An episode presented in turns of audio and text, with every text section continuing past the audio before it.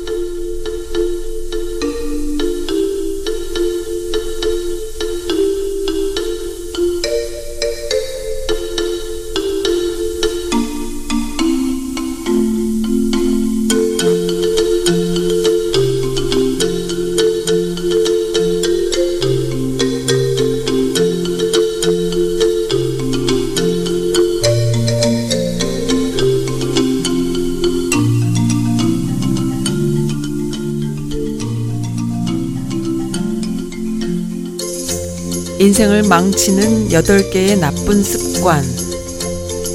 늘 생각만 하는 습관, 하루를 허비하는 습관, 자기와 같은 생각을 하는 사람만 좋아하는 습관, 헛된 말과 글로 사람들의 칭찬을 받으려는 습관, 풍류를 즐긴다며 인생을 허비하는 습관, 돈만 가지고 경쟁하는 습관, 남 잘 되는 것을 부러워하며 자신의 처지를 비관하는 습관, 절제하지 못하고 재물과 여색을 탐하는 습관.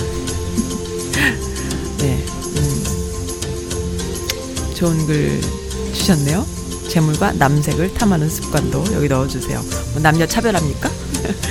네, 오늘 어, 날씨 좋아요.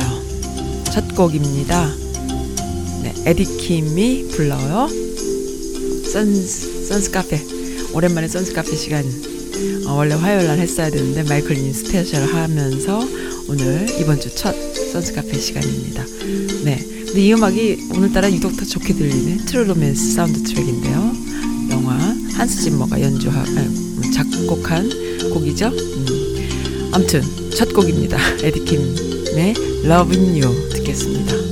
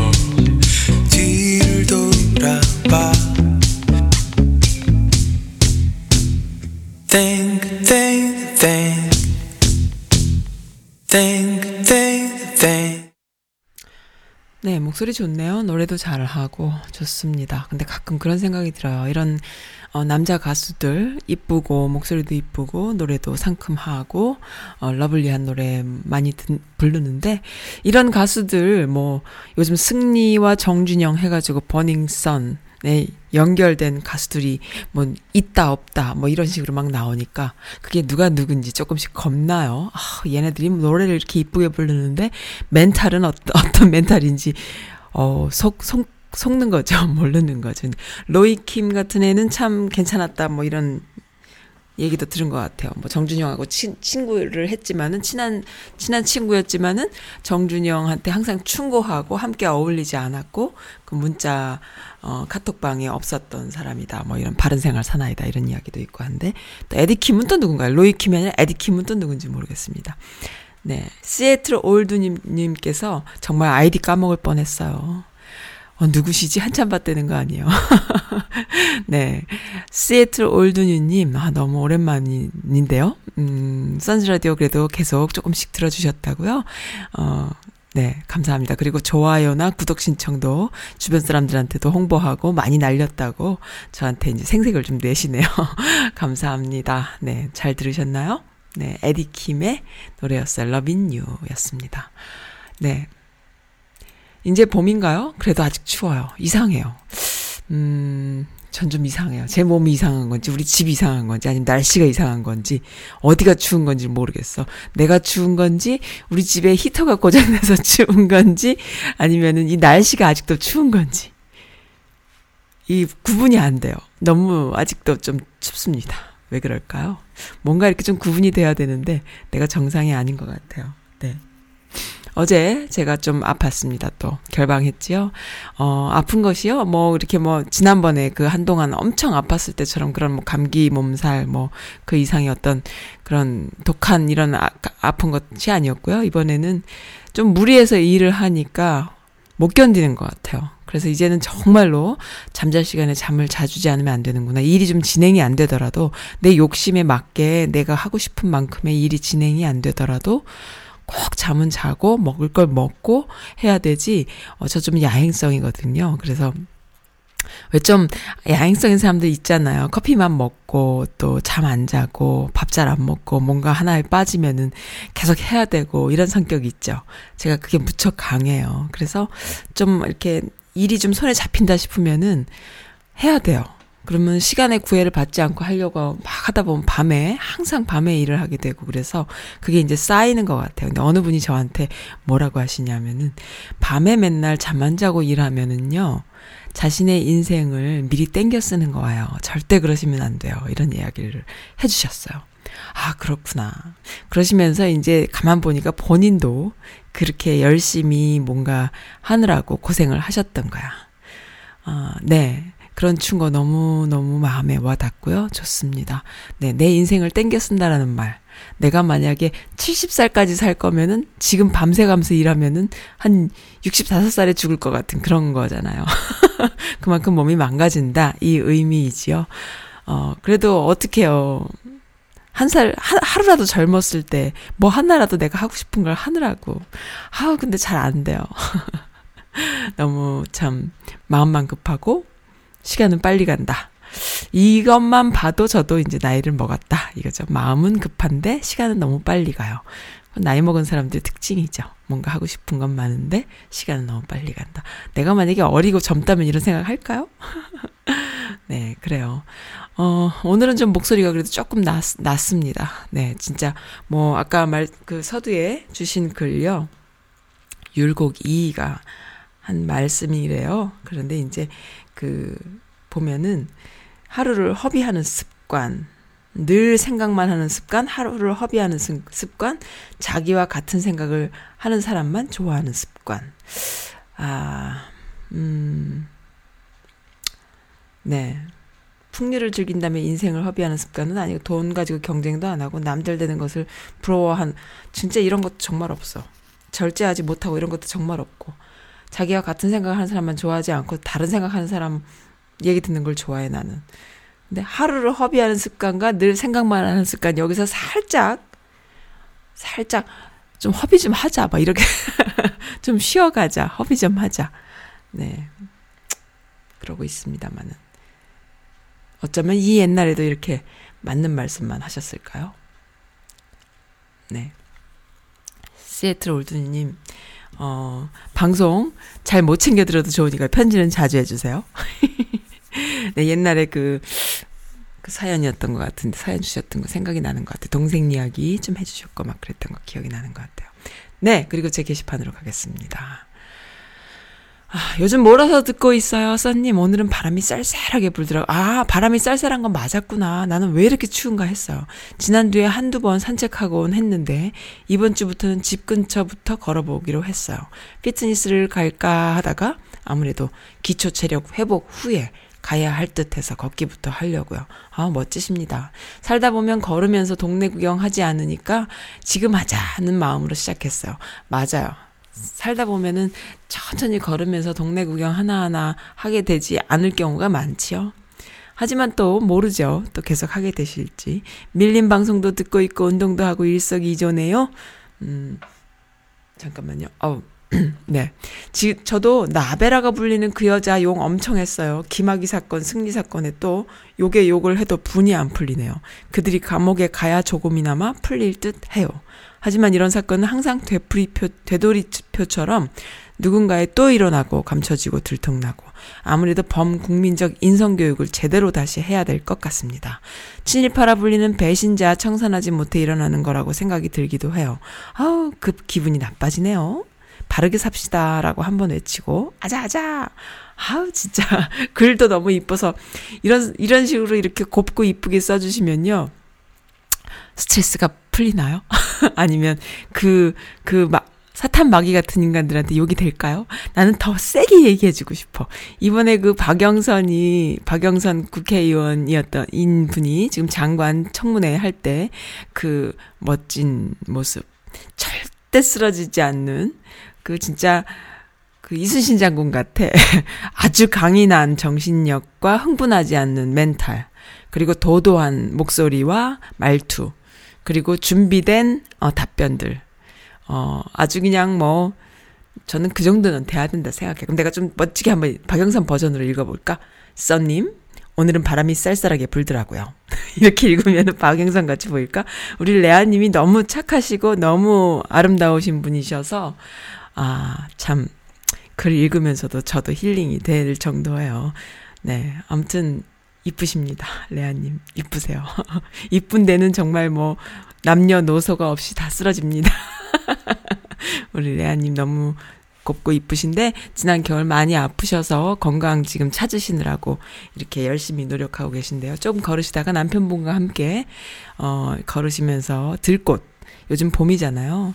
어, 풀꽃이라 그래야 될까? 들꽃이라 그래야 될까? 들꽃 구경도 많이 하시고, 그리고 봄 햇볕도 많이 쏘이시고, 그리고 폐활량도 늘리시고, 그리고 근력도 다시 대자, 제자리를 찾도록 하셔서, 아, 이제 짐에 가서 운동을 하셔도 참 그 전혀 무리가 안 가도록 몸 회복을 하시는데 어, 전념을 다 하실 수 있다면 참 좋겠습니다. 네, 뭐, 조만간 또 좋은 시간 가져야겠지요. 저도 좀 그래야겠어요. 저도 사실은, 어, 너무너무 그, 할 일은 많고 마음은 급하고, 진짜 아까 그 글처럼 늘 생각만 하고 이 실행에 못 옮기고 스트레스만 많다가 뭔가를 해야 된다 생각을 계속 하는 거예요. 그래서 조금씩 조금씩 일이 진행이 되는데 이제 그러다 보니까 운동을 잘 못했어요. 그래서 운동을 좀 했다고요. 그랬더니 그게요, 무리가 됐나 봐. 굉장히 오랫동안 또 힘들었습니다. 그러니까 어, 우리 어릴 때는 하루 운동했 날이라고 빡세게 뛰고 난 뒤에 그 다음날 좀 이렇게 좀 몸에 멋을 애기 좀 생기고 그렇게 해갖고 아유 좀 피곤하다 이러고 일어나면은 그 다음날 또 좀 피곤한 거 하루 정도만 좀 피곤하면 되고 그 다음에 조금 더 나이 먹으면 한 이틀 정도만 피곤하면 됐는데 아 이제는 피곤하고 어쩌고 하기도 전에 복구가 안 돼갖고 그냥 픽 쓰러지는 거예요. 뭐 이렇게 감당이 안 되더라고요. 그래서 와 이렇게 안 하던 짓을 하는구나. 이것이 바로 어 그거 하는 거구나 이런 생각이 들었답니다. 우리 함께 공감하면서 어 지내야 되겠습니다. 레아님, 아이고, 이것도 뭐예요? 아, 크레이지 마미님께서 댓글 주셨구나. 감사합니다. 크레이지 마미님. 오늘 마이클리님이 나오시네요. 라이브 맞나요? 음악 신청 이소라의 신청곡이에요. 이소라의 시- 음악 신청 이소라의 신청곡 해갖고 한참 찾았네요. 보니까 제목이 신청곡이었어요. 제목이 어 뭐 신곡인가 봐요. 몰랐습니다. 뭔지. 아, 네 월요일 날 마이클리 님께서 그 뮬러 특검 한 것에 대한 무죄 판결 난 거요. 트럼프 무죄 판결 난 것 때문에 흥분하셔가지고 어, 화요일 날이죠. 그래서 갑자기 전화가 오셨어요. 아, open mind 한번 하죠. 아, 하셔야죠. 그러면 하셔야죠. 할 말이 많으시면 하셔야죠. 근데요, 어우, 조회수가, 다운로드나 조회수가 엄청납니다. 네, 마이클리님 나오는 방송 분량이요, 어, 굉장히 그, 조회수가 넘쳐요. 많아요. 그리고, 아, 그리고 또 그 이 말씀 안 드렸구나. 아저씨들 특집 음주 방송. 어, 반응 좋아요. 그래가지고, 그 제가 이제 뉴스레터 좀 보냈잖아요. 보내고 그다음에 그 아저씨들 특집의 그 안주 음식 먹거리를 어 제공하는 그 케이포차라고 우리 동네에 체- 케이포차라는 그 음, 좋은 맛있는 포장마차 실내 포장마차가 있는데요. 말로는 시- 실내 포장마차인데 이제 컨셉이죠. 컨셉이 그런데 이제 사실은 애들도 가서 놀 수 있는 우리 아이들 뭐 오뎅 국물 너무 좋아해요. 거기 오뎅 국물. 그러니까는 그런 곳이에요. 근데 어쨌든 거기 음식이 맛있어요. 맛있고 사장님도 좋다고 막 저 제 귀에 막 들립니다. 어쨌든 아무튼 그런 곳인데 이제 거기 그 홍보 영상도 좀 이렇게 돌리고 막 그랬더니만은 이게 뭐냐고 또 누가 또 펌질해 주셔가지고 어디 사이트지 어디 사이트에 가 있더라고요. 그러니까 어느 방에 가 있어. 근데 그거를 내가 이제 누가 링크를 해줘갖고 내가 봤어요. 여기 이런 게 있- 올라왔다고, 니거 올라왔다고. 어 깜짝 놀랐어요. 그러니까는 어 어디 사이트지? 아무튼 어디 사이 아무튼 미국 무슨 사이트에 거기 가 있더라고요. 그래서 오. 그래서 뭐 많은 사람들이 이래저래 많이 보신 것 같아요. 그러니까는 이제 보시고서는 좋으셨나 봐. 아, 남성분들께서 반응이 시작됐습니다. 어, 그래가지고, 나도 음주방송에 출연하고 싶어요. 어, 우리, 우리 친구들도 같이 출연하면 안 될까요? 이러시는 분들이 좀 계셨고요. 그 다음에 이제 광고도, 선즈라디오에 광고하면 어떨까요? 라고 또, 이렇게 해주시는 분들이, 어, 전혀 제가 생각하지 못했던 분들께서도 연락을 주시기도 하시고 그래요. 어, 이거 정말 좋은 반응인데요. 음, 아주 선즈 라디오의 써니 여지껏 열심히 계속 해온 방식에 대한 응답이다. 저는 이렇게 생각이 들어요. 그래서 너무 좋았습니다. 네. 이, 혼자 자축하고 있어요. 어, 감사드립니다. 음, 대님, 그동안 너무 정신없이 보내느라고 썬님 방송 많이 못 듣다가 이제부터 마이클, 어제부터 마이클리님 에피소드를 듣고 있어요. 아마 지난주 거였던 것 같아요. 제가 이직을 하는 바람에 예전처럼 운전 시간이 많지는 않아요. 그렇지만 제가 썬님 방, 썬님 목소리 무척 좋아하니까 꾸준히 방송하시는 노력을 느끼기에 화이팅 하는 마음으로 응원합니다. 건강하세요. 항상 감사합니다. 어, 대님께서 좀 조용하시다 했더니만 그 사이에 이직을 하셨구나. 어, 노래 신청은 안 해주셨나 봐요. 대님? 음, 어, 제가 사연 이렇게 읽어드리고 방송해드리는 거 기다리셨을 텐데, 어, 꾸준히 들어주셨으면 좋겠습니다. 제가 어제 결방을 하는 바람에, 하하하, 또, 왜 결방인 거야? 어떻게 된 거야? 하고 또 뚝뚝 두들기는 청취자분들도 많이 계셨답니다. 아, 근데 어쨌든, 한 일주일에 세 번으로 줄일까 지금 그러고 있어요. 일주일에 네 번도 좋은데요. 뭐 하는데 여지껏 해왔기 때문에 뭐 상관은 없는데 제가 또 다른 일들도 많이 하는 게 있어가지고 일주일에 세 번으로 줄이는 것이 어떨까 또 이런 생각도 하는데 글쎄요 고민 좀 해봐야겠어요. 어떻게 하는 게 좋을지요. 대님 어떻게 생각하세요? 라이브 들어주시는 분들은 어, 라이브 시간에 접속해주시는 분들도 물론 많이 계시지만은 기본적으로 틀어놓고 계신 분들이 많이 계세요. 그래서 굳이 라이브의 횟수가 어, 그 선즈라디오에 그렇게 크게 좌지우지 되지 않는 그런 식으로 안정권에 좀 들어갔다. 저는 이렇게 보거든요. 그래서, 어, 어차피 한 일주일에 세 번 정도로 줄여도, 어, 어차피 팟캐 앱이 올라가고, 뉴스레터 나가고 해서 보시는 분들, 들으시는 분들께서 그 퀄러티를 이렇게 보는 데는, enjoy 하는 데는 큰 차이는 별로 없을 것 같다. 이렇게 생각이 듭니다. 어떻게 생각하세요? 고민 좀 해보려고 해요. 제가 어, 너무 빡세서 결방하는 것보다는 차라리 그렇게 가는 게 나을 것 같기도 하고. 예전에 방송에서 소개해 주신 영화 26년이라는, 어, 영화요. 하시면서 러블리 캣님께서 그걸 또 기억을 하세요? 이제서야 봤어요. 너무 잘 만들었다가, 잘, 잘 만들었더라고요. 너무 아픈 음악, 아, 마음 아픈 음악 신청해요. 26년 OST 꽃입니다. 하셨어요. 어, 제가 26년 영화 소개해드린 지 좀 됐는데, 그때 들으셨구나. 그리고 계속 보, 보고 싶으셨나봐요. 근데 이제서야 보셨다고. 참 멋진 영화죠. 잘 만들었죠. 정말 국민들이 이렇게 살아있고, 이런 영화가 이렇게 나올 만큼 그 원한이 있고, 그리고 현실을, 진짜 이거를 이 영화의 대상, 그 암살 대상, 암살하고 싶은 그 사람, 그 사람은 도대체 무슨 마음으로 살까요? 그럼에도 불구하고 돈이 더 중요한 거야? 진짜 너무 끔찍하지 않, 뭐 옛날에 무슨 조선시대 때 영화도 아니고, 너무 웃기지 않습니까? 하, 참 한혜진, 나는 한혜진 보면서 그런 생각이 들었어요. 그 레옹의 마틸다보다 더 훨씬 더 이쁘다. 뭐 마틸다라고 별거 아니잖아. 마틸다보다 더 이쁜 거예요. 아, 너무 이뻤습니다. 너무 멋있었어요. 귀엽고 사격 선수로 나오죠. 총을 잘 쏘는 사, 저격수로. 아, 참. 음. 네. 그러면은 알렉스의 화분을 먼저 들어 들려드려야겠구나. 알렉스 화분 신청 아니 아니야. 알렉스가 아니야. 이건 어, 내가 왜 이러지? 음, 실수할 뻔했잖아. 신청곡. 어? 아, 이소라의 신청곡 을 먼저 해드려. 화분은 다른 분이 신청해 주신 곡인데, 네 그러면은 꽃 26년 영화 26년의 OST 먼저 듣고 그 다음에 이소라의 신청곡 제가 준비해 놓을게요.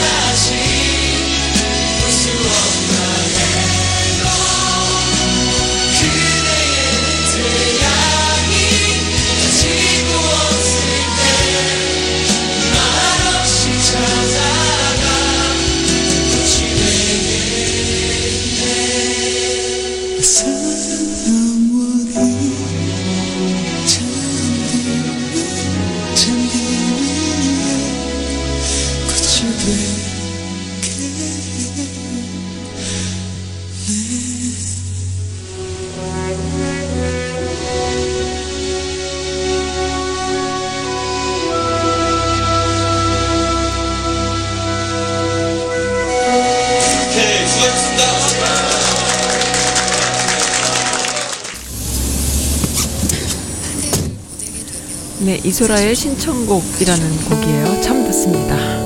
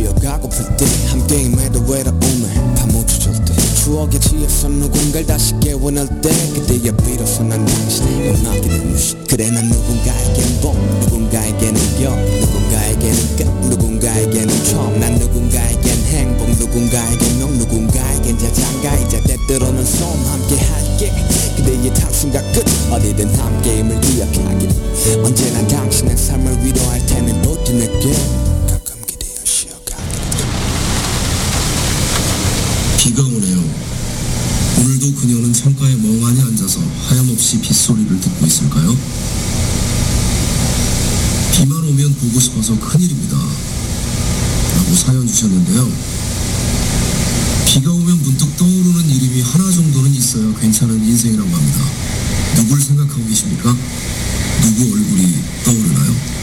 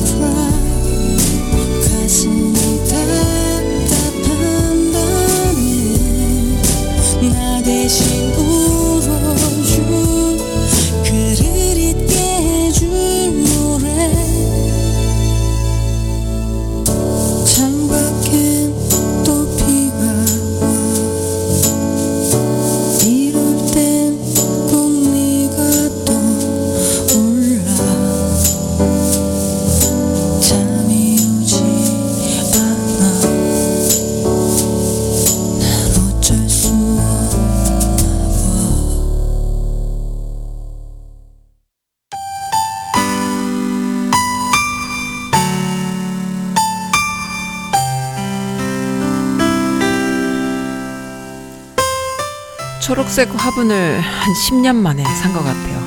아이들 키우느라고 있던 화분도 다 버려야 했거든요. 힘들게 보낸 시간들이 마치 내 뒤에 백그라운드 이미지처럼 한두 장이 휙 지나가네요. nursery에 가서 이쁜 꽃을 살까 하는 설레이는 마음으로 몇 바퀴를 빙빙 돌았지만은 결국 집어든 것은 튼실튼실한 초록색 작은 화분.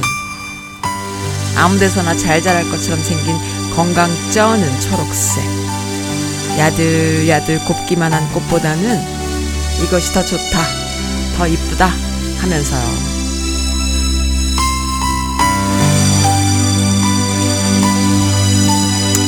네, 10불짜리 초록 화분을 아이들 앞에서 이거 엄마 거야 라고 엄마한테 주는 선물이라고 날리고는 집에 와서 힘겨운 마음 달래며 행복을 찾고 있어요. 근데 왜 이렇게 눈물이 나죠?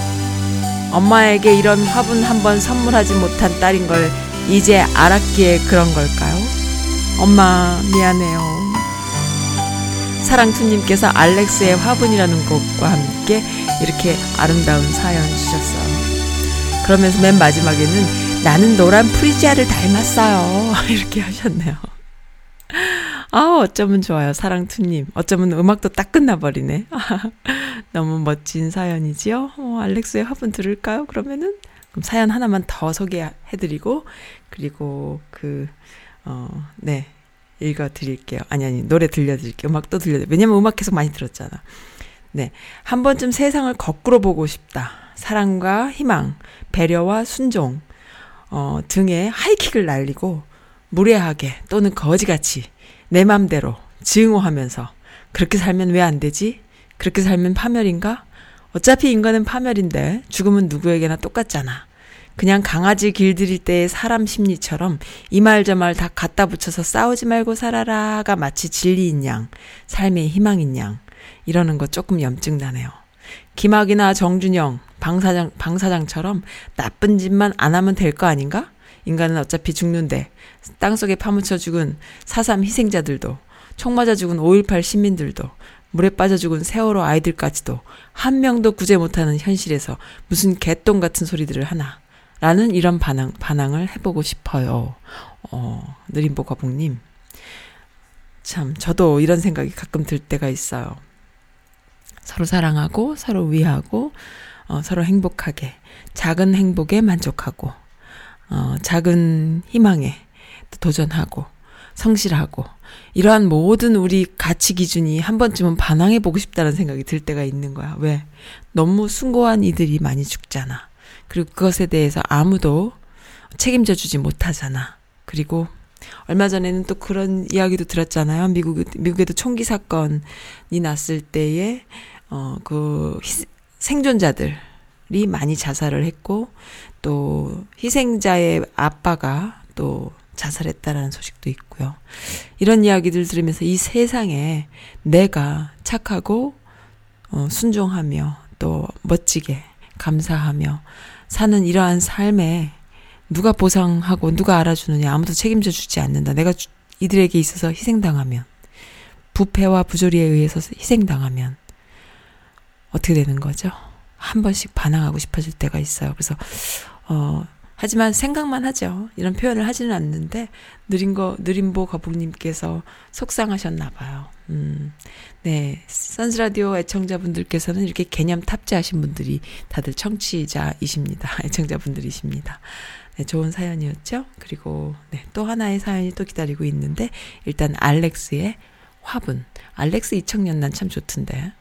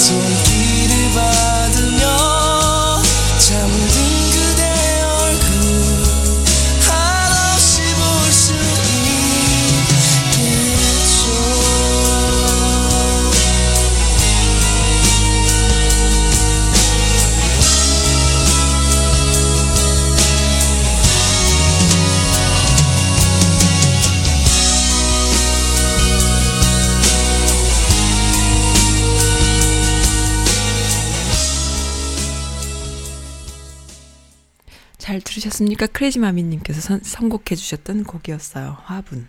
네. 네, 맞죠? 아, 뭐 헷갈려요. 어, 참 좋은 기사가 있어 제가 스크랩해뒀던 거를 좀 읽어드릴까 해요. 난민 활동가가 된 대통령의 손자. 이게 뭔가 싶어서 봤더니, 김대중 전 대통령님의 손자예요. 김종대라는 젊은 청년입니다. 애틀란타에 있나 봐요. 어, 근데, 그, Regeneration Movement라는 단체를 청소년 교육 단체를 설립을 했고 그리고 난민 2세들을 돕고 있다고 해요. 난민 청소년들이 어, 미국 사회에서 인재로 성장, 성장할 수 있도록 돕는 단체를 만들었답니다.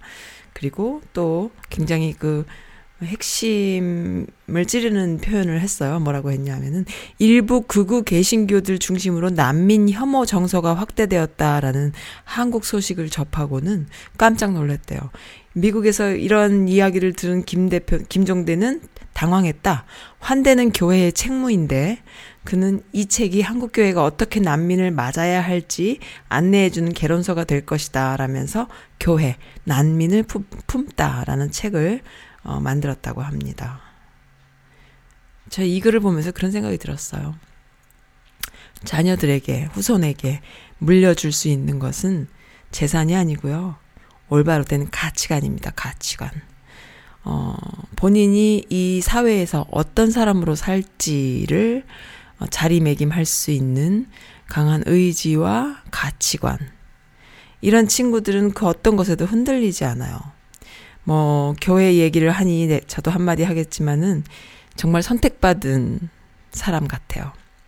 그러니까는, 어, 성숙해 있죠? 어린 아이가 아닙니다. 나이가 어려도, 젊은 청년이어도, 이렇게 성숙한, 어, 자신의 가치관이 제대로 서 있는 이런 청년. 정말, 아, 박근혜를 보면서, 박정희의 딸 박근혜와, 그리고 김대중의 손자 김종대 대표를 보고 있으면 정말 그 사람의 삶이 그대로 나옵니다. 어, 아무리 우리가 박정희가 위대하다고 얘기를 해도요, 안 되는 거예요.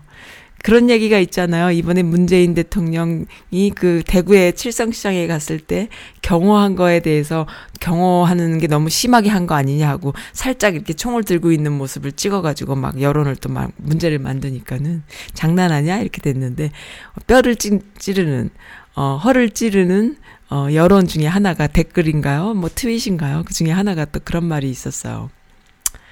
어 역대 대통령 중에 그 경호가 강하다고 하지 말아라. 역대 대통령 중에 술 먹다가 자기 부하한테 총 맞아 죽은 대통령이 있어서 어쩔 수 없다. 그 정도 경호는. 이런 식으로, 어, 국민의 어느 한 사람께, 한, 어느 국민께서 그런 이야기를 해주셨는데, 네, 맞아요. 너무, 어, 그, 그거 했던 거죠. 그래서, 네, 아무튼 너무 그거 해서, 너무 달라요. 아, 참 자랑스럽습니다. 진짜로 그 김대중 대통령님께서 미국에 처음에 오신 것이 망명처럼 어, 오신 거였는데, 아, 참 이렇게 또 후손들이 어, 미국 땅에서 어, 훌륭한 인재로 또 컸고, 또 자신의 나라, 본국을 위해서 또 이렇게 일한다라는 거, 참 돌아가셨지만은 흡족해 하실 것 같아요. 멋있습니다. 네, 그리고요. 아, 또, 써님께 하고 러블리캣님께서, 음, 가만 있어봐. 이거 내가 또 안 해드렸나? 아, 네. 써님께, 마음이 너무나 아픈 일이 있었어요. 아무에게도 말할 수는 없어요. 그러나 정말 속이 아프고 마음이 아파서 견디기가 힘들어요. 정말 사람을 잘못 만나서 오는 내 인생의 후회와 회한, 감당해야 할 많은 일들, 이겨내야 하는 고통들, 아, 써님, 제가 무척 밝게만 보이셨죠? 오늘만큼은 그냥 표현해 볼랍니다. 메아리만 되어주시는 써님께. 음, 요 말이 참 특이한데요. 메아리만 되어주실 선님께. 메아리만 되어주지 그 이상은, 어, 없으니, 어, 얘기해도 된다. 뭐 이런 뜻인가요? 네. 메아리가 되어드릴게요. 그렇지만은 그 이상 어떤 속내를 이야기했다고 해서 다른 어떤 그런 건 없는 거죠. 네. 힘들 때, 어, 선스 라디오 이용해 주시고요. 또 썬에게, 어, 예, 사연 주셔도 좋고요. 우리 메아리를 많이 들으면요. 좀 위로가 되기도 합니다. 그리고, 어, 참 밝고 귀엽고 톡톡 튀는 러블, 러블리 캣님께서 이렇게 마음 아픈 일이 있었다고 하니까 믿어지지가 않을 만큼 내 속도 아픈데요. 네. 나이를 먹을수록 혼자서만 감당해야 할 아픔이 더 많아지는 것 같아요. 그래서 또 더 늙는 것도 아닐까 싶어요. 만약에 우리가 어릴 때처럼 걱정거리가 없고 혼자 삭혀야 할 고민거리가 없다면 어, 뭐 그렇게 늙을까요? 근데 이런 것이 자꾸 생길 때마다 제 얼굴이 네, 그리고 제 마음과 얼굴이 이렇게 좀 돌아가죠? 돌아가면은 늙고 또 아프고 또 늙고 그러면서 하루를 나고 그러는 건 아닐까요? 러블리캣님 정말 항상 밝고 건강하고 또 이쁘고 톡톡 튀고 어 아무튼 귀여운 컨셉 가끔 안 하셔도 돼요. 아까 어느 분이 말씀하셨잖아요. 느리분보 거북님께서 한 번쯤 반항하고 싶다. 네, 우리 좀 그런 모습도 함께 해도 괜찮습니다. 괜찮아요. 정말 많은 이야기들이 지금 있어요. 준비되어 있어요. 대한항공 회장 조양호 회장이 경, 경영권이 박탈이 돼서 박찬진 어, 사무장의 밝은 표정이라는 기사가 있잖아요. 이것도 또 어, 열심히 어떻게 될지 그 주목하고 있었죠. 근데 이 저는 이 박창진 사무장 정말 멋진 것 같아요. 그 땅콩 해양이 벌써 언젠가요? 이 직장에서요, 이렇게 딸을 당하고 갑질에 노출됐을 때에 한 달 버티기도 정말 힘든 거예요. 이를 악물어도 한 달 버티기도 힘들어요. 정말 몸이 먼저 안다고 이러한 고통을 겪다 보면은 진짜 피부가 엉망이 되고요. 속이 다 이렇게 망가져요. 위장이 다 망가지고요. 정말 그 몸이 다 망가집니다. 근데 이분도 아마 건강이 좋진 않을 거예요. 그리고 지난번에 방송에서도 말씀드렸지만은 막 스케줄, 살인적인 스케줄로 뺑일 돌려가지고 막 7일 동안 24시간 풀로 근무하고 뭐 이런 적도 많다고 들었는데 제가 얼마 전에 저, 뭐 트윗을 잘 안 하는 편인데 한번 트윗으로 살짝 팔로잉을 해봤어요. 이분이 이제 트윗을 하시니까는. 근데 이번에 이 조양호가 경영권을 박탈당하고 난 뒤에 트윗을 많이 하실 줄 알았거든요. 안 하시더라고요. 이분의 인품이 나오는 거예요. 아, 이분이 참 대단하신 분이구나라는 생각이 들었어요. 어, 격려나 또 지지를 해주는, 어, 주변의 사람들한테 감사를 표하는 정도지, 본인이 막, 아, 잘 됐어요. 뭐, 바라단 봐요. 뭐, 그럴 줄 알았어요. 뭐, 이런 트윗을 절대 안 날리시고, 자중자애 하시는 분이, 분이라는 느낌을 확 받았습니다. 야, 참 멋지다. 어쩜 이렇게 멋있을까, 이 사람이. 그리고 뭐 그 자세한 건 모르지만은 그 대한항공 안에 그 노조나 이런 데서도 아마 어용 노조가 많아가지고 직원들 사이에서 직원들끼리도 그 경영권에 줄 서 있는 인간들이 얼마나 또 많겠어요. 그러니까는 혼자서 그거를 삭히는 모습을 트윗을 통해서 살짝살짝 보여주는데 이번에 경영권 박탈 어, 조씨 일가가 경영권을 박탈당할 때 이 순간에 이분의 그 행동하는 것을 보고 참 대단하다 생각을 했어요. 인터뷰에도 보니까는, 아, 음, 뭐라고 했냐면, 많은 분들이 기쁘다 생각할지 모르지만 기쁨보다는 슬프고 암담한 기분이 든다며, 대한항공이 이 정도밖에 안 되는 회사였나, 이렇게 주먹국으로 경영해 왔나, 라는 생각이 들었다라고 소회를 전했다고 합니다. 아, 그렇군요. 정말 원하, 원했던 일이고, 갑질에 질려가지고 저 인간 잘리기를 경영권 박탈되면 좋겠다라는 생각을 사람 마음이라면 할 수 있을 텐데, 정작 그렇게 되고 났을 때 오히려, 어, 정말 기쁨보다는 슬프다, 암담한 기분이다. 그러니까 애사심이 있는 거죠. 그 대한항공이라는 회사가 이것밖에 안 됐나라는 것에 다시 한번 깨달으면서 좀 슬프다 이런 표현을 했네요. 참 너무 멋지십니다. 네, 하나를 보면 열을 한다고 이렇게 멋진 직원을 그렇게 막대하면 회사에 손해죠. 자, 이제는 오너가 바뀌면 회사가 좀 잘 됐으면 좋겠네요. 잘 된다는 의미 안에는 이렇게 훌륭한 인품과 실력을 가지고 있는 이런 직원들이 마음 놓고 일할 수 있는 그렇다면은 회사가 플러스 되는 건 뭐 당연한 거겠죠? 회사 입장에서 좋은 건 뭐 당연한 거죠. 그렇게 잘 돼서 회사도 잘 되고 그리고 이름도 대한항공이잖아요. 음, 코리아네요. 이름 걸고 하는 그 큰 회사인데 이것밖에 안 되면 안 되지 않겠습니까? 네, 더 잘 됐으면 좋겠습니다. 너무 좋은 소식이었어요. 그리고, 아, 그리고 또 이건 또 너무 재밌어요. 어, 박영선 의원, 이번에 그 청문회 때 너무 멋있어가지고, 어, 아줌마들이 재밌는 유머를 올려주셨네요. 언니는 장관인데 너는 가관이네 하면서 이언주, 이언주 의원한테 놀리는 그런 내용을 올려주셨네요. 글쎄 말이에요. 이제 장관 되는 겁니까? 멋집니다. 17대부터 20대까지 국회의원하고 이제 다 장관 되는 건가요?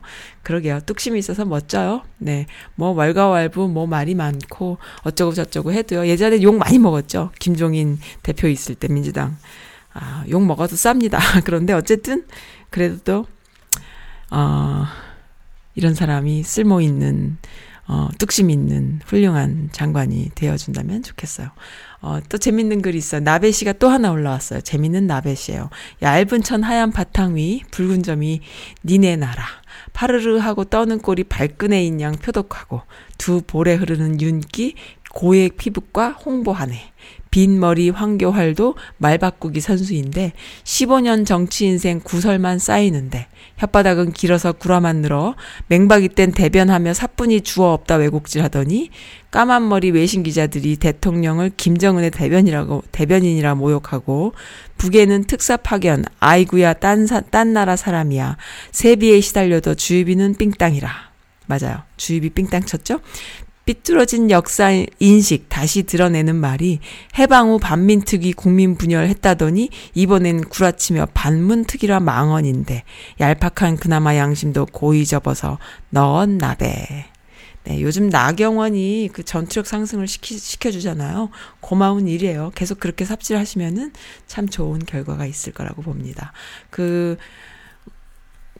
국민들, 아니, 국회의원들은, 어, 여론을, 그리고 본인이 그 국회의원이 다시 당선되느냐 안 되느냐가 가장 중요한 관건이라고 했는데 도대체 얘는 그런 거에 신경 안 쓰고 망언을 일, 일삼는 거 보면은 돈 받는 구석이 다른 데가 또 있는 거죠. 그리고 본인이 그렇게 하면은 국회의원이 또 될 거다 이렇게 생각을 하는 거죠. 어, 네. 또 굉장히 또 참신한 시각이 있어서 알려드릴게요. 박노자. 미국에서는 박노자라고 아시죠? 노르웨이 그 오슬로 대학의 한국학 교수라고 했나요? 미국에서는 북한이 더 이상 위협이 아니게 되면은 직장 잃을 사람이 너무 많다. 뭐 한국은 안 그럴까요? 박노자가요. 미국에서는 북한이 더 이상 위협 적인 나라가 아니게 되면은 직장 잃을 사람이 너무 많아서 문제예요 라고 말을 했어요. CIA 미국에서는 한국학 가르치는 동료 얘기 들어보면 한국학 졸업한 사람 절반 정도는 일부 대학에서 CIA나 유사 기관에 채용이 되는데 엄청난 인력을 보유하고 있는 거죠. 한국 쪽으로 그런 한국 쪽 한국 문제에 있어서 그런데 평화가 오면 어 CIA 예산도 삭감되고요. 펜타곤 예산도 삭감되고요. 대한민국에서 호의호식하고 편안하게 사는 주한 미군 장교들도 어디로 또 가야 됩니다. 주한 미군 장교들 갈 자리도 없고 평화를 해치려는 사람들 그러니까 꺼려하는 사람들이 꽤 많게 된다는 뜻이 많다라는 얘기죠. 라고 어, 이야기를 했어요. 전쟁 세력이 굉장히 크다는 뜻이죠. 라고 또 이야기했고요. 이것이 우리의 어, 처해, 처해 있는 현실입니다. 라고 박노자 교수가 이야기했네요. 맞지요? 그래서 어떻게든 전쟁 음, 전시를 유지해야 되고 전쟁을 가지고 왈가왈부 논하면서 거기에 있는 나라 세금으로 어, 삥 뜯으며 살아야 되는 그러한 류들이 많이 있다라는 거예요. 음, 그렇습니다. 그러니까는 평화라고 해서 다 좋은 것만은 아니에요. 어? 그런 걸로 먹고 사는 인간들한테는 좌불 잃는 일입니다. 하지만 평화를 원하는 마음으로, 평화를 추구하는 마음으로 본인의 그 밥그릇과 상관없이 어, 반전 운동을 했다거나 또 평화를 위해서 열심히 일했던 많은 사람들은 본인의 좌비 문제가 아니잖아요. 가치를 위해서 뛰는 거 아닙니까? 그런 분들도 많이 있다라는 것이죠. 참 사람 사는 모습 참 다양해요. 그죠? 음. 와, 이것도 재밌는 사연이, 재밌는 이야기예요. 중매 아닌 연애로 결혼했다. 고구려 시대의 여- 결혼에 대해서 이야기를 했는데요. 뭐 고구려 시대만 그랬나요? 고려 시대, 삼국 시대, 자유연애 짱이었잖아. 뭐 그걸 뭐 이제 와서요. 그러니까 얼마나 우리나라가 조선 시대만 파고는 파고들었는지 알 수 있어요. 제가 아는 어떤 교수님, 여성분임에도 불구하고 삼국 시대 어를 연구하는 분이셨어요. 세상에는 어 우리 시대의 그 과거 역사를 공부하거나 문학을 공부하시는 어, 한국학을 하시는 분들 중에는 고려 시대, 삼국 시대 그 이전 시대를 공부하는 사람이 너무 없는 거야. 다 조선 시대만 공부하고 앉았는 거야. 근데 알고 보면 그 이전 시대는 프랑스가 부러워요? 아니에요. 대단한 나라였던 거죠. 여성 입장에서 봤을 때, 아, 짱이었던 거지. 결혼할 여자가 생기면 그 여자 집으로 직행을 했대요, 남자가. 우리 딸을 지켜줄 수 있는 남자인지 아닌지 사익감이 만족스러우면은, 어, 본체 주변에 작은 별채를 지어서 계속 살게 했대요. 서옥제라는 결혼 제도라고 합니다. 그러니까 처가살이를 좀 시킨 하게 하는 거죠. 여자 집에서 머무르는 남자. 고구려 남자는 왜 처가에 가서 살았을까요? 혼수 예물을 거의 받지를 않, 않는 신부. 태국이랑 좀 비슷한데요. 태국도 여자들은 아무것도 안 해도 돼요. 만약 재물을 받으면 딸을 파는 것으로 생각해서 부끄럽게 여겼다고 합니다. 남자 집에서 돼지고기야 술을 보낸 보낼 뿐 재물을 보내는 이해는 없었다. 네. 사람과 사람의 사랑으로 이루어지는 결혼.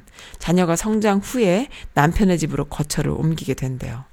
어, 고구려 결혼 풍습 서옥제에 대해서 설명을 하고 있네요. 이 사람 이름 뭐죠? 요즘 좀 뜨는 역사 선생이죠? 어, 그랬군요. 서옥제라는 결혼 제도가 있었군요. 맞아요. 남자든 여자든 어, 똑같아요. 본인들이 본인들의 삶을 알아서 설계해 나가자가 바로 결혼이 아닐까요? 혼자가 아닌 둘이 같이 좀 같이 하자. 이제 성인이 되자. 이런 차원이 결혼 아니에요? 그런데 어 그렇지 못했 못한 미성숙한 결혼 제도가 조선 시대에서부터 더 심각하게 있지 않았나 저는 그렇게 생각하고 지금 한국의 결혼 맨날 무슨 집값이 얼마고 혼수값이 얼마고 무슨 결혼 비용이 얼마고 이 정상 아니죠. 정상 아닙니다. 정말 정상 아니에요. 음. 예, 지금은 서옥제 같이 지, 서옥제 서옥제 지을 땅이 없고 돈이 없어서 불가능하다. 맞아요. 그렇습니다.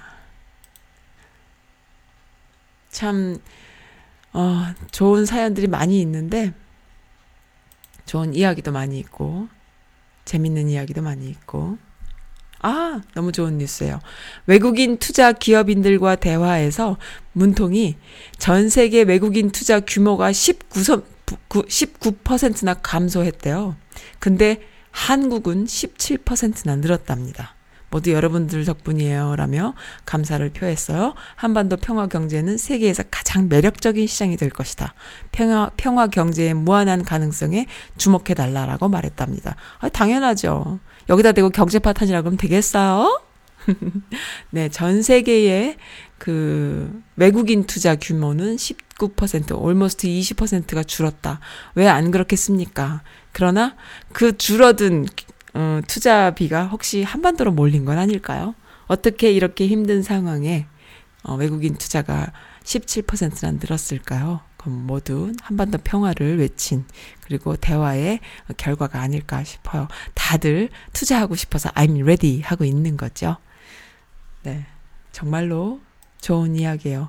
한국이 진짜 잘 돼서 부조리도 좀 없고 부패도 없고 적폐들도 좀 사라지고 그리고 남과 북이 서로 다른 제도일지라도 전혀 개의치 않고 멋지게 뚝심 있게 어, 서로 협력해 나가는 모습을 보여준다면은 그리고 그 안에 평화가 있다라는 걸 확신하게 된다면은 투자도 늘 뿐 아니라 국민들에게도 정말 너무 좋은 나라가 되, 되지 않을까라는 생각이 드는데요.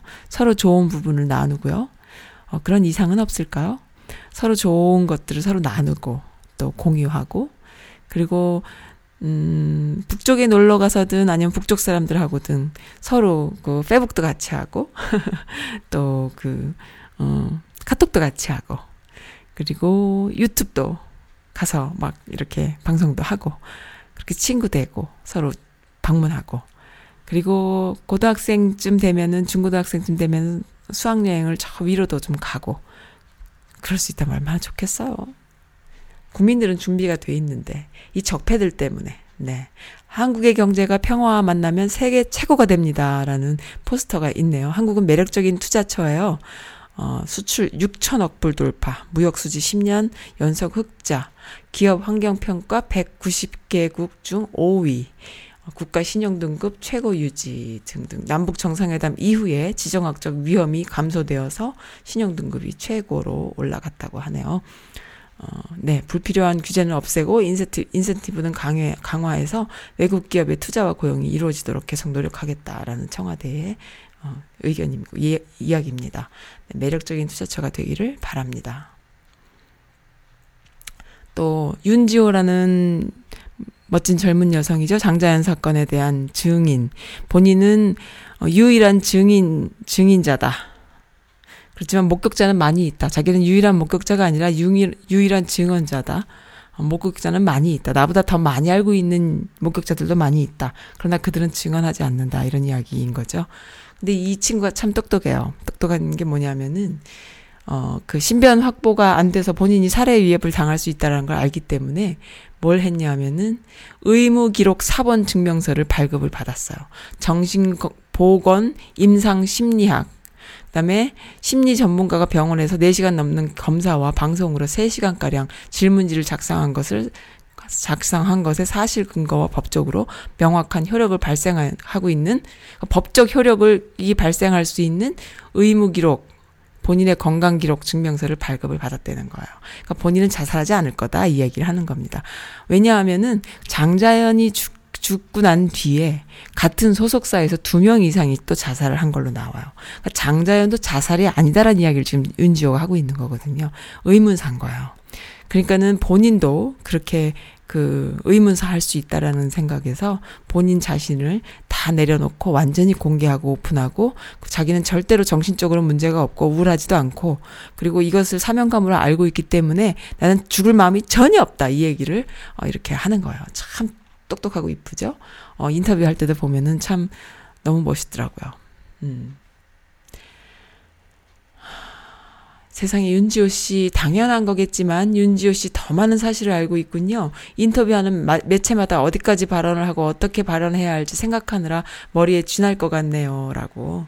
네, 우리가 알고 있는 윤지호 씨가 알고 있는 정도의 내용 단순히 장자연과 친했고 장자연이 죽기 전에 전화 연결을 많이 했던 아는 동생 정도 차원이 아니라 많은 사실을 더 알고 있는 사람이라는 거죠. 그러니까 죽을 수도 있다라는 얘기예요. 그러니까 나는 안 죽겠다라는 거죠. 매일 윤지호 씨 생사 여부를 확인해야겠네요. 사람들이 눈에 불을 켜고 확인해야 하고 지켜봐야겠습니다. 이런 글들이 있어요. 네. 노래 한 곡 더 들을까요? 오은영의 먼저 말할게.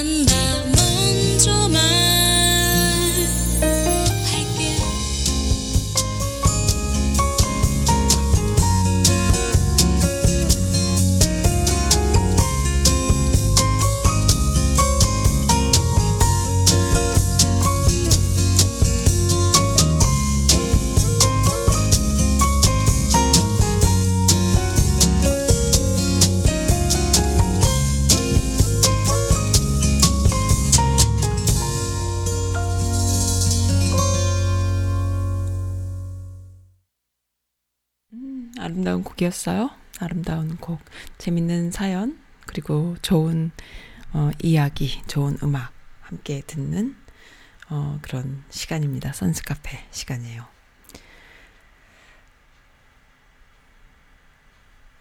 인간에게 얼만큼 배신당해 보셨나요? 저는 아무래도 바보인가 봐요. 인간이 당할 수 있는 최고의 배신을 당했으면서도 참 많이 사람들을 믿어요. 정말 바보예요. 저는 왜 이렇게 의심이 없을까요? 이런 내가 밉다가도 어떤 때는 속이 편한 건가 싶어서 좋기도 했다가 배신의 끝판을 본 사람이 이렇게 그늘이 없이 순수한 마음으로 사람을 대하는 게 가능한 건지 저는 정말 왜 이 모양인지요. 제발 의심 좀 하고 덜 믿고 덜 상처받자 바보야라고 하셨어요. 윤리님, 아이고 어쩝니까. 배신의 끝판을 당하셨음에도 불구하고 어, 이렇게 순수하고 사람들을 믿는다는 건요, 가진 자란 뜻이에요. 강한 사람이란 뜻이고요. 본인이 얼마나 강하고 얼마나 내공이 강하면 이러실 수 있으세요? 어떤 배신을 당하셨는지 모르겠지만요, 계속 이대로 이렇게 사세요. 그러면은, 어, 배신당하지 않을 만큼의 그 순진하지 않은, 순진하지 않은 시각으로 사시면 돼요. 순수하시면 안 돼요. 그러니까는, 어, 순수한 마음으로 사시되 순진하지 않으면 돼요. 그 뭐냐면은 사람한테는 순수함과 순진함 두 가지가 마음에 있어요. 가장 멍청한 사람이 어떤 사람이냐면은 순진하지 않으면서 어, 순수하지 않으면서 순진한 사람. 그러니까 본인의 마음은 얍삽한 거야. 그리고 까졌어. 욕심도 많고. 근데 순진해. 그런 사람은 사기를 당하죠. 그래서 배신도 당하고. 그런데 마음은 순수하면서 순진하지 않은 사람은 무슨, 무슨 그 삶을 사냐면 마치 예방주사 맞아서 감기에 걸리지 않듯이, 어, 순, 순수한 마음은 아이의 마음을 그대로 가지고 있는 거예요. 그래서 나와 똑같이 순수한 마음을 가지고 있는 사람을 알아봐. 그렇지만 순진하지 않기 때문에 순진, 순수한 척 하면서 접근하는 사람은, 아, 저건 거짓말이다라는 걸 알아봐요. 그러니까 저항력이 있는 거죠. 세상을 살아나가는 저항력이 있는 사람. 그러니까는 나이를 먹어 늙어 죽, 꼬부라져 죽기 전까지도 순수한 마음을 그대로 가지고 있는 사람들의 얼굴은요, 얼마나 아름답습니까? 늙어도 얼마나 아름다워요. 멋집니다. 존경할 만 하죠. 그렇지만 순진하지 않아야 돼요. 우리가 볼 때 가장 미련한 사람, 나이를 먹어도 꼰대짓하고 애햄거리고 어디서 갑질하고 그리고 젊은 사람들 앞에서 나이 민증 까라고 소리 지르고 이러는 할아버지들 있잖아요. 그런 사람들은 순진한 거예요. 그리고 순수하지 않은 겁니다. 그래서 인생이 그 모양이에요. 제가 나를 무시하네 이러고 말이죠. 어, 그런 사람들은 머리가 좀 나쁘죠.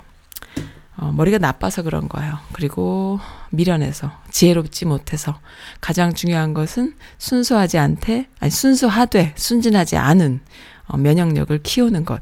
내가 볼 때 윤리님은 그게 되시는 분 같아요. 그러니까 그렇게 큰 배신을 당하고도 허허 웃을 수 있고 사람들을 믿고 사랑할 수 있, 있다는 거. 네, 바보가 좋은 거예요. 바보는 겉으로는 웃어요. 그리고 마음도 비워요. 그렇지만 절대 그 바보 앞에선 바보가 될 수 있지만은 바보인 척하고 접근한다거나 또 어, 사람을 바보라고 무시하려고 달려드는 놈들 앞에서 바보가 아닐 수 있는 거죠. 그런 면역력과 저항력, 어, 저력이 있는 사람이면 되지 않을까요? 윤리님 너무 멋집니다. 지난번에도 한번 어, 좋은 하, 참 멋진 사연 주셔서 제가 참 좋았는데 네 바보 윤리님이십니다. 네 이제 조만간 이제 5주기예요. 세월호 5주기가 다가오고 있어요. 간간히 말씀해 주신 것 중에도 어, 느림보 거북님의 글에도 배어 있고 또 미씨나 미즈빌 여성 커뮤니티에도 배어 있는 이야기들이 이제 세월호 아무것도 밝혀진 것이 없다라는 거 이제 좀 밝힐 때가 되지 않았을까. 네. 그런 생각이 듭니다. 진짜 재밌는, 진짜 너무너무 좋은 소식이에요. 키에누 리브스. 어, 댓글에는요, 이런 게 있어요. 정우성이랑 키에누 리브스만 여기에 들어올 수 있어요. 이 사이트에 들어올 수 있어요. 라는 아줌마들의 글입니다. 네, 이 시대에는요, 어, 이런 개념 있는 사람들이 멋있어요. 뭐였냐면은, 소아암 재단 운영하다가 발각이 됐대요.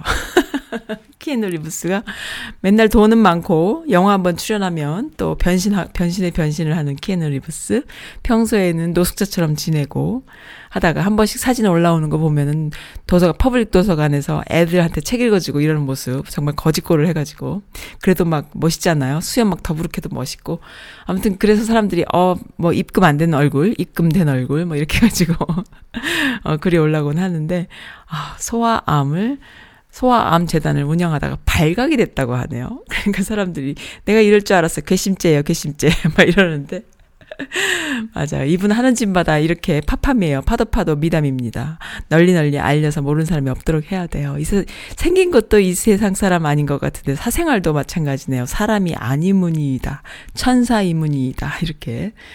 어, 그 본인은 마치 불행한 사람인 것처럼 우리가 착각하는데 키에누 리브스는 본인이 불행하지 않고 행복하게 사는 법을 아는 것 같아요.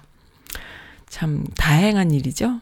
왜냐하면 배우로 살면서 여러 가지 그 산전수전을 겪었고 그리고 또 자기의 재산이 있고 할 때에 그 보통 사람들은 그 돈의 노예가 된다거나 아니면 그 유명세의 노예가 돼서 어, 망가지는 경우가 많이 있는데요. 키에누 리브스도 어려서 마음고생 많이 했잖아요. 그러니까는 좀 그러지 않을까, 뭐, 노숙자처럼 산다고 하니까 저 사람 너무 망가지는 거 아닌가, 이런 팬들의 걱정이 있었는데, 오히려 본인의 삶을 아름답게 사는 법을 아는 거죠. 더불어서 주윤발의 소식도 또 알려드릴까요? 주윤발은 유명하죠. 기부하는 걸로. 8,100억 원을 기부를 했대요. 아내가 찬성을 했다고 하네요. 그러면서 주윤발이 얼마나 그, 어, 휴머니즘이 있는지 쭉 나와요. 근데 전 재산을 기부한 거예요. 본인이 너무나 가난했고 힘들게 살았던 시절에 대한 이야기.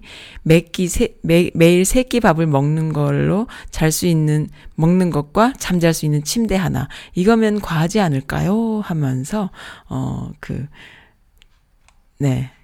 자신은 죽으면은 하나도 돈 가져갈 수 있는 것도 아닌데 하면서 이렇게 참 인간 인간이 된 거죠. 네, 이러한 류의 사람들이 앞으로 21세기, 앞으로 100년, 요 100년 안에, 어, 세상이 얼마나 많이 바뀌겠어요. 과거의 천년 이상으로 바뀔 거 아닙니까? 그 안에 우리 아이들도 이렇게 아까 그 김대중 대통령의 손자처럼 이명박의 그 쓰레빠 신고 나타나갖고 마약을 하네 안 하나 했던 그 싹퉁머리 없는 그런 아들내미. 근데 박근혜, 박, 박정희의 딸 박근혜.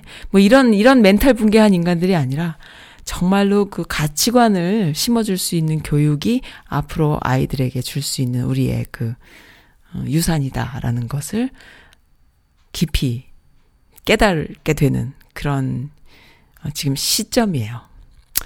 아, 우리가 어렸을 때는 우리 부모들이, 아, 우리도 잘 먹고 잘 살 수 있어. 우리나라 너무너무 가난해서, 한국전쟁 이후에 너무너무 가난해서 먹고 살게 됐어. 어, 우리 아이들한테도 가난을 물려주지 말아야지. 그리고 열심히 살고, 또 아이들도 열심히 공부시키고, 또 공부해서 출세하고, 이런 것이 어떤 가치 기준이었다면요. 지금은 우리 후세들에게 물려줄 수 있는 것은 그러한 것이 아니라요. 어, 그런 것에 좌, 좌지우지 돼서 이렇게 막 돈에 막 이렇게 끌려다니는 사람들이 많이 있죠. 너무나 많이 있죠. 거의 다죠. 그렇지만, 그럼에도 불구하고, 어, 너무 흔들리지 마세요. 왜냐하면 세상은 또 바뀌어요. 바뀌고, 그리고 또 이렇게 좋은 가치관을 갖고 있는 사람이 살아나갈 수 있어요. 조연아가 살아나갈 수 있나요? 조연아는 돈이 그렇게 많아도 그것밖에 안 되고 맨날 소리 지르는 악녀같이 그러니까는 그 분노 조절 장애와 불행하잖아요. 본인의 삶이 불행하지 않습니까? 그것이 또 그 어린 아이들한테 그대로 또 어, 물려져 물려지겠죠? 불행한 일이에요. 3대가 안 갑니다. 그러니까는 이러한 좋은 가치관, 주윤발 같이 유명한 사람도 돈 많은 사람도 그리고 키에누 리브스 같이 헐리우드 스타이고 멋진 사람도 이렇게 소아암 재단을 운영하면서 본인의 재산을 기부할 뿐만 아니라 몰래 몰래 어 자신의 이, 그 가치관에 따라서 살고 있는 무소유한 사람들 아, 너무 멋있어요. 정말로 너무 멋있습니다. 오늘 방송 너무 길었고 썰도 길었고 네, 박주연의 그댄 왠지 달라요. 마지막 곡으로 오늘 마칠게요. 즐거웠습니다. 네, 사연과 신청곡이 넘치는 날이어서 오늘 방송 무척 길게 했습니다. 감사드립니다. 그리고 어 선즈 라디오 성원해 주시고 또 어, 피드백 주시고 또 좋아요 또 구독 날려 주시는 분들 너무 감사하고요. 또 제 뉴스레터나 광고 등에 반응해 주시는 분들 아, 너무 고맙습니다. 행복했어요.